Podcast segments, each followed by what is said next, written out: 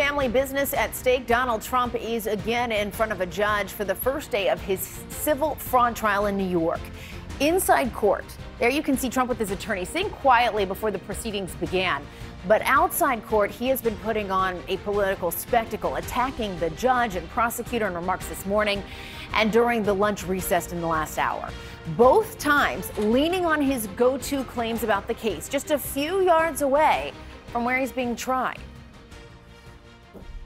This is a continuation of the single greatest witch hunt of all time. We have a rogue judge who rules that properties are worth a tiny fraction, one one hundredth, a tiny fraction of what they actually are. We have a racist attorney general who's a horror show, who ran on the basis that she was going to get Trump before she even knew anything about me.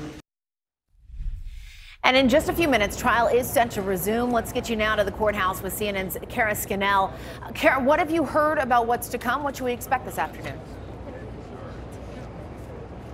Well, Jessica, the opening statements wrap this morning and they'll move into the witness testimony. But in opening statements, the state attorney general's office made their case that year after year, loan after loan, former president inflated the value of his assets on these financial statements in order to get better terms for insurance and for um, for bank loans. So what we, what they previewed in their case is they said that they will call some witnesses who will testify to this, including Michael Cohen. He's Trump's former fixer. He's the reason why the A G's office started this investigation after his testimony on Capitol Hill, where he said that Trump did inflate the value of the assets when it would benefit him. They also said another Trump Organization executive will be testifying that the chief financial officer of the company had told him that Donald Trump liked it when his net worth went up. And that is the basis of this theory of the case, that he had inflated the value of his assets to increase his net worth so he could get these loans. Now, Trump's attorneys pushing back, saying that this is not fraud, this is real estate, that everyone comes up with their own valuations and it doesn't mean one person has committed fraud. They said that there's no conspiracy among the, the children. Donald Trump is also accused here of conspiring with his sons, Donald Trump Junior and Eric Trump. And they're saying that the only evidence in this case is based on the serial, serial liar, Michael Cohen. Um, Now, politics did enter the courtroom here because one of Trump's attorneys, Alina Habba, began her opening statement saying that the attorney general's office could have brought this case several years ago, even before they did an investigation, a nod to some of the statements that James has been making, including ones that they pointed to this morning outside of court. Take a listen. My message is simple. No matter how powerful you are, no matter how much money you think you may have, no one is above the law.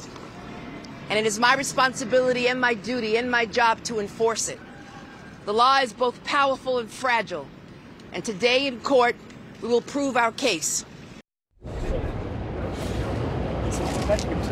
So Habba saying that that is the reason why she was introducing politics into the case, because James is making comments. Of course, as you said, Trump has been making many comments at any break in this trial. Now, the judge said that he had already ruled that Letitia James's motivation here was not on trial, that it is the factors in this case of whether Trump did defraud lenders and others by making an inflated value to some of his assets and have been fixated on the value of Mar-a-Lago, that's Trump's compound, uh, with the judge finding in a ruling that it was about eighteen million dollars. They're saying it could be worth as much as one point five billion dollars. A lot of testimony will be kind of the nitty-gritty of finances and how they came up with the valuations for these properties and whether any of the bankers felt that they were misled.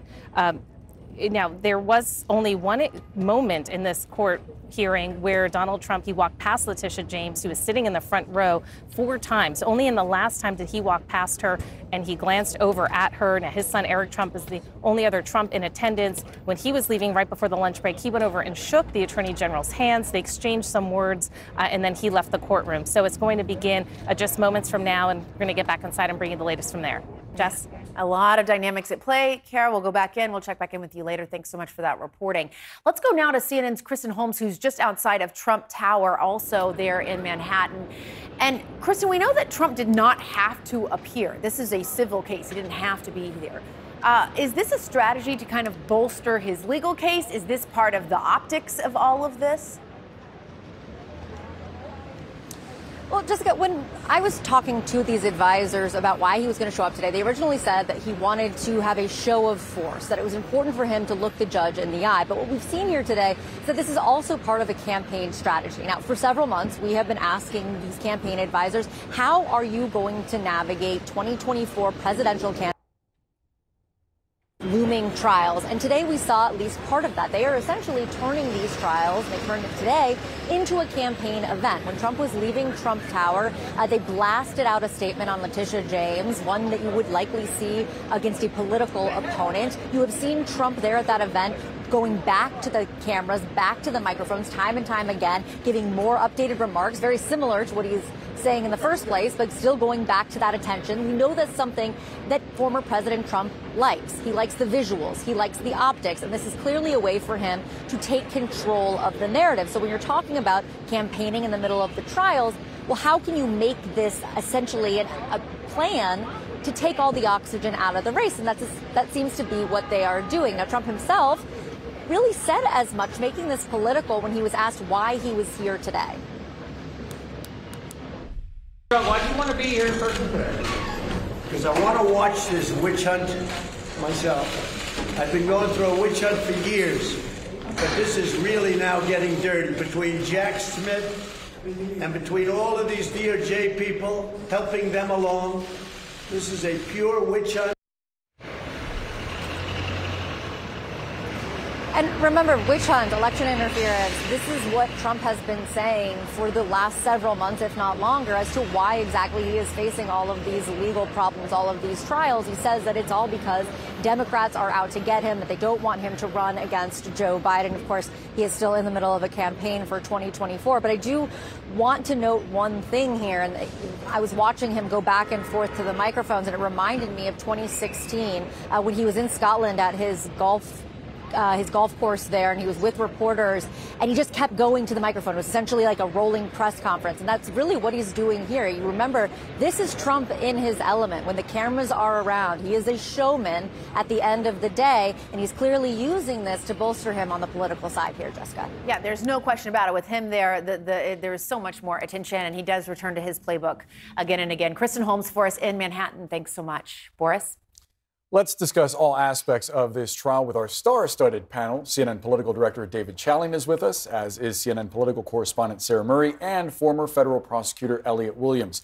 Elliot, I want to start with you and something that Alina Habba said in her opening statement with New York Attorney General Letitia James in the room. She went after the A G, saying that in her campaign, she said she was going to get Trump. She described him as an illegitimate president. The judge, though, essentially tossing that aside. Why? For the most part, the candidates, the, the, the attorneys can say what they want in court here because there's no jury in the room. Often rules in court are made for the protection of not tainting evidence in front of the jury. If she makes bad arguments uh, to this judge, the only audience that she's going to lose is that judge sitting right there, because he's the one who's ultimately making the ruling and the decision here. So I think he's a big boy and can take some of the attacks that are, that are coming in. But it really would be a different calculus if there was a jury in the room, because then arguments like that really might risk tainting Uh, how they would regard the evidence of the trial. And Trump also criticizing the judge, saying that he, he's a, a rogue judge.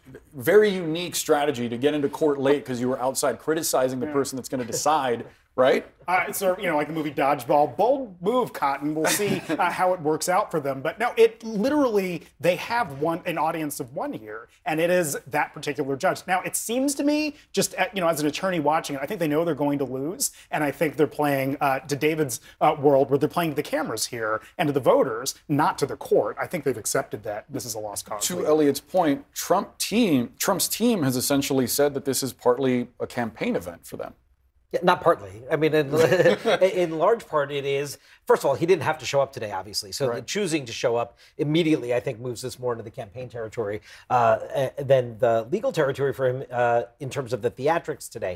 But I think it's important to note here what the Trump team has learned here over time. So you had four federal indictments, ninety-one criminal charges, and they were working all summer long to make Uh, lemonade out of lemons. Nobody mm. would want to be indicted on criminal charges, right. Certainly not a former president who's seeking the presidency again.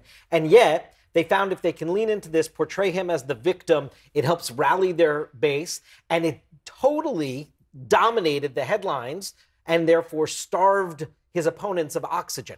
And so when it came to a day like this, where it's not required, unlike the federal uh, indictments, they said, hey, you know, we should run that same kind of playbook. We want to continue to starve our Republican primary opponents of any oxygen. We want to dominate the information flow. And we know showing up to court is an opportunity to do that and continue to portray the candidate as the victim here.